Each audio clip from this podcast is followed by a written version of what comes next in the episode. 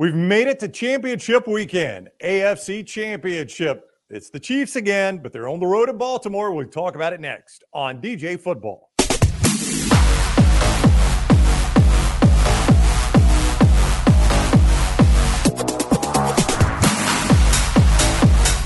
He is Daniel Jeremiah of the NFL Network. I'm Ryan Brown. This is DJ Football presented by MyBookie.ag. Code next round when you sign on at MyBookie.ag. Get that sign on bonus. Bet anything, anytime, anywhere with MyBookie.ag and a great bonus when you use code next round at sign on. Time for the AFC Championship. It is the best weekend. I know the Super Bowl is next, but DJ, it's the best weekend of the football season. Championship Sunday is amazing. It is awesome. Uh, with so much on the line and such great matchups, especially here in the AFC. I think this is one that before the season started, maybe uh, a bunch of folks could have predicted this, but man, it was a, a long, strange journey to get here. Yeah, the path getting here to, as you said, if I had told you back in August, Kansas City, Baltimore for the AFC, you would have said, yeah, I could see that. Yep. You might have thought it was in Kansas City. You certainly would not have expected the Chiefs to travel the road they have traveled, not just being on the road, but the road they've traveled all season. No question, and and kind of changing the formula. I was talking about this the other day uh, when asked about the Chiefs, and I said, you know, the challenge for the AFC is that everybody always talks about constructing your roster, building your team to to win your division first, and then your conference next, and then hopefully to win the whole thing. So if you have the Chiefs as your target and how they were constructed three years ago, and you build your roster to try and compete against that Chiefs team well, you finally get your roster built up, and they're not anywhere close to that same type of team anymore. The way they play is completely different than the way they were playing three or four years ago. You know, even in a road win, though, and we saw Patrick Mahomes have to hit the road in the playoffs for the first time in his career. They go to Buffalo, an extremely difficult place to play against a team that is playing very, very well. They get the win. But even in that win, even in that remarkable win, DJ, some of the issues still showed up. I mean, you've still got – Mecole Hardman fumbling the ball at the goal line through the end zone, which almost beat them. I mean, it's just that position has continued to plague them even in the run game now. Yeah, no question. Um, some self-inflicted wounds there, but the the other side of it is the way that they're running the ball with Pacheco, and then as dominant as the defense has been, and that's really been the story of this year's Chiefs is their defense has been unbelievable. I, I feel like when I watch them, I don't know where, where you feel on this, but uh, watching that game last week, I felt like Josh Allen needed to be Superman on 10 to 14, 15 type plays. Whereas Mahomes only had to do that four or five times, which he did, as he always yeah. does.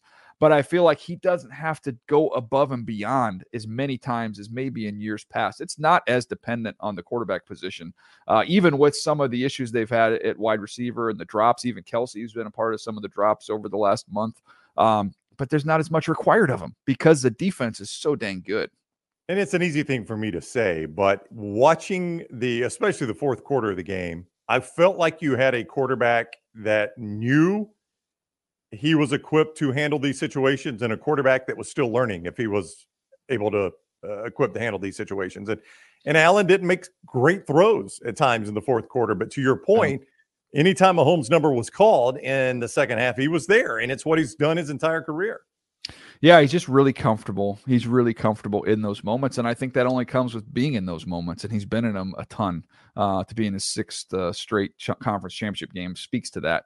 Um, so he just he has a little heartbeat there. He's able to make plays. I will say, you know, I felt like at least in the in the big moments of the game, outside of that fumble out of the end zone, I felt like those Chiefs players around him, you know, helped. And I thought yeah. Josh Allen got failed a little bit by his left tackle, got failed a little bit by his wide receivers um, at, at, the end in some crucial moments. But again, it's it's not a surprise how we got here. It is a surprise, but the fact that we're here uh, with Mahomes and Andy Reid once again, uh, one game away from a Super Bowl, that doesn't surprise anybody.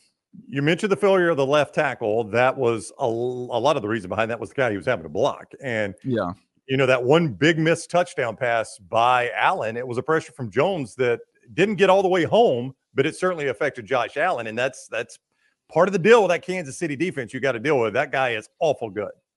Yeah, he's dominant. I mean, and the, even the hustle play on the fumble uh, yeah. with Josh Allen, the the from the backside for Chris Jones to get there to make that play is ridiculous. And you know, you you, are in trouble if you have one weak spot along the offensive line because you can line him up anywhere. You can put him over the center if you want to. You can put him over the left tackle, right tackle, anywhere in between.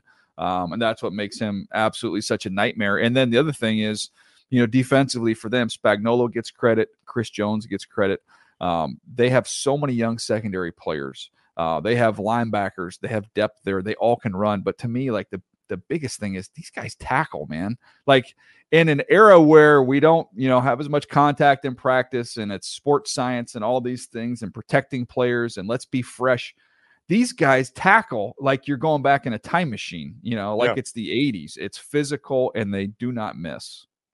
All right, Baltimore is the opponent. They get the home game, and they're a three and a half point favorite at mybookie.ag. We'll talk about the Ravens side of this in just one second, but a reminder if you go to mybookie.ag right now and enter code next round, you will get a sign on bonus. That's just a bonus they give you to play right away. You win once with it, it is yours forever. You don't have to win like five, six, seven, eight, nine, ten times like at some places. You can bet anything, anytime, anywhere with mybookie.ag.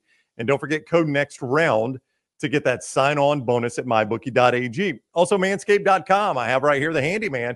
It is the travel compact razor that is good anywhere, as all their products are. The Lawnmower 5.0. They've got a brand new edition of the Lawnmower, which takes care of the entire body, including the undercarriage. The Beard Hedger, the Weed Whacker takes care of the nose hair and the ear hair. They got great male boxer shorts and male body products, and you can get all of that at manscaped.com. And because you watch DJ football, we're going to help you save. Code DJF20 Get you 20% off your initial order and free shipping. Code DJF20 at manscaped.com for 20% off your order and free shipping. All right, Baltimore, a home favorite in the early CBS game on Championship Sunday, three and a half home favorite at mybookie.ag. First half, I was wondering against the Texans, DJ, if the old rest versus rust mm-hmm. conversation was real. Uh, second half, it wasn't. It was not real at all. They played a dominant second half. Yeah, 10 to 10 at, at, halftime, but even at halftime, I mean, they'd only surrendered three points uh, to the Houston offense. You get the the kick return, which which really kind of was the the only offense they were able to yep. generate. The defense was dominant from quarter one all the way to the end, and the offense, it felt like in the second half, I think I even tweeted this out. It felt like a high school game uh, where you go into the locker room at halftime and you tell everybody else on the team, go get some oranges, and you just call over Lamar and say, okay, just take it over. Okay, go just thing. go. Yeah, yeah. You're you're the quarterback. You're going to touch the ball every play. You're the best athlete on the field. Just go. Just go do it. And that's what happened. They had no answer. Houston had no answer for Lamar Jackson. Any anything they tried was wrong. Um, if they started blitzing him, they, they had some su- success early blitzing him. But then it was like, okay, well, I'll just get the ball out quick. And then it's like, okay, we're going to rush four and, and, try and play coverage. And then you get Denzel Perryman one on one with Lamar Jackson in space. So it's really kind of pick your poison uh, of how you want to deal with them. I, I, I'm fascinated in this matchup against Kansas City. Every strength for one team is a strength for the other team in terms of you know you look at the second level defense for the ravens going up against the chiefs and isaiah pacheco and and and the tight end in the middle of the field with Kelce. The ravens are as good as anybody in the middle of the field. You flip it over to the other side and you go okay the offensive line of the ravens really good. The defensive front of the chiefs is really good you're going to get out in space with those athletes. Everyone matches up. So it's, you know, kind of where is the X factor going to come in this game? I think that's why it's such a close line, why it's such a close contest. You know, I, I really thought the absence of Marlon Humphrey might catch up with the Ravens a little bit against Zay mm-hmm. Flowers and Nico Collins. And Marlon's a tremendous player, but, you know, you didn't really notice it that much. And it would seem as though, as good as Mahomes is, all we've talked about is those receivers. It seems as though his absence is even lessened – playing against that group of receivers against Kansas City. They they suffocate you uh, yeah. when you watch it. They play top down. They know because of their exotic pressure looks that that Mike Macdonald puts together that you're not going to have a long time to hold the ball. Um, and that's whether they're sending five guys, six guys, four guys, whatever. The disguise is so good um, that they're able to get run throughs, and so the corners play flat footed and they drive on everything which not only leads to them making you know really sure physical open field tackles, but it, leads to them getting their hands on the football as well. So I mean, it's there's not a lot of flaws there uh, with that yeah. defense. You try and say how are you going to attack them? Well, the Rams attacked them. You know how they attacked them by Matthew Stafford fitting balls into boxes about this big. Ridiculous. Yeah. So the good thing if you're Mahomes, Mahomes can do the Stafford thing. So you're going to have to. He's going to have to be pinpoint um, and putting balls in tight windows because I do not see there being much separation against this defense. You know, I know Lamar Jackson says it's all outside noise. He does not pay attention to the discussion of his postseason record, but it had to feel good to get a little bit of that off your shoulders. He could take a huge step, though, uh, in that by beating Kansas City as well. I mean, that's the team that still wears the crown in the AFC. Yeah, it's one thing. You know, you kind of you get a win. I believe his other one was against Tennessee. I want to say, and then you get right. this one uh, against Houston. Those are that's nice, and that looks you know helps your record and all that.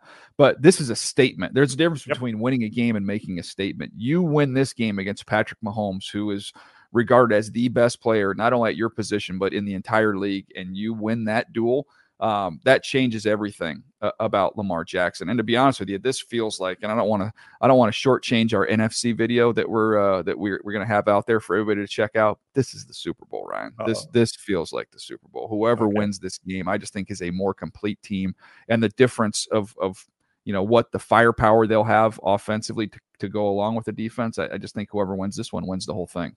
Okay, well, if you want to see who loses the Super Bowl, we also yeah, have a check out that video. Check out that video. Championship game, Detroit at San Francisco. That won't come back to bite me at all. No. Right? Yeah, yeah. You're on the record now. The yeah. same place you got this video at Disrupt the Media. Also, Brock Huard of Fox and Lance Taylor break down the games as well. So, uh, boy, you could whet your appetite for Championship Sunday.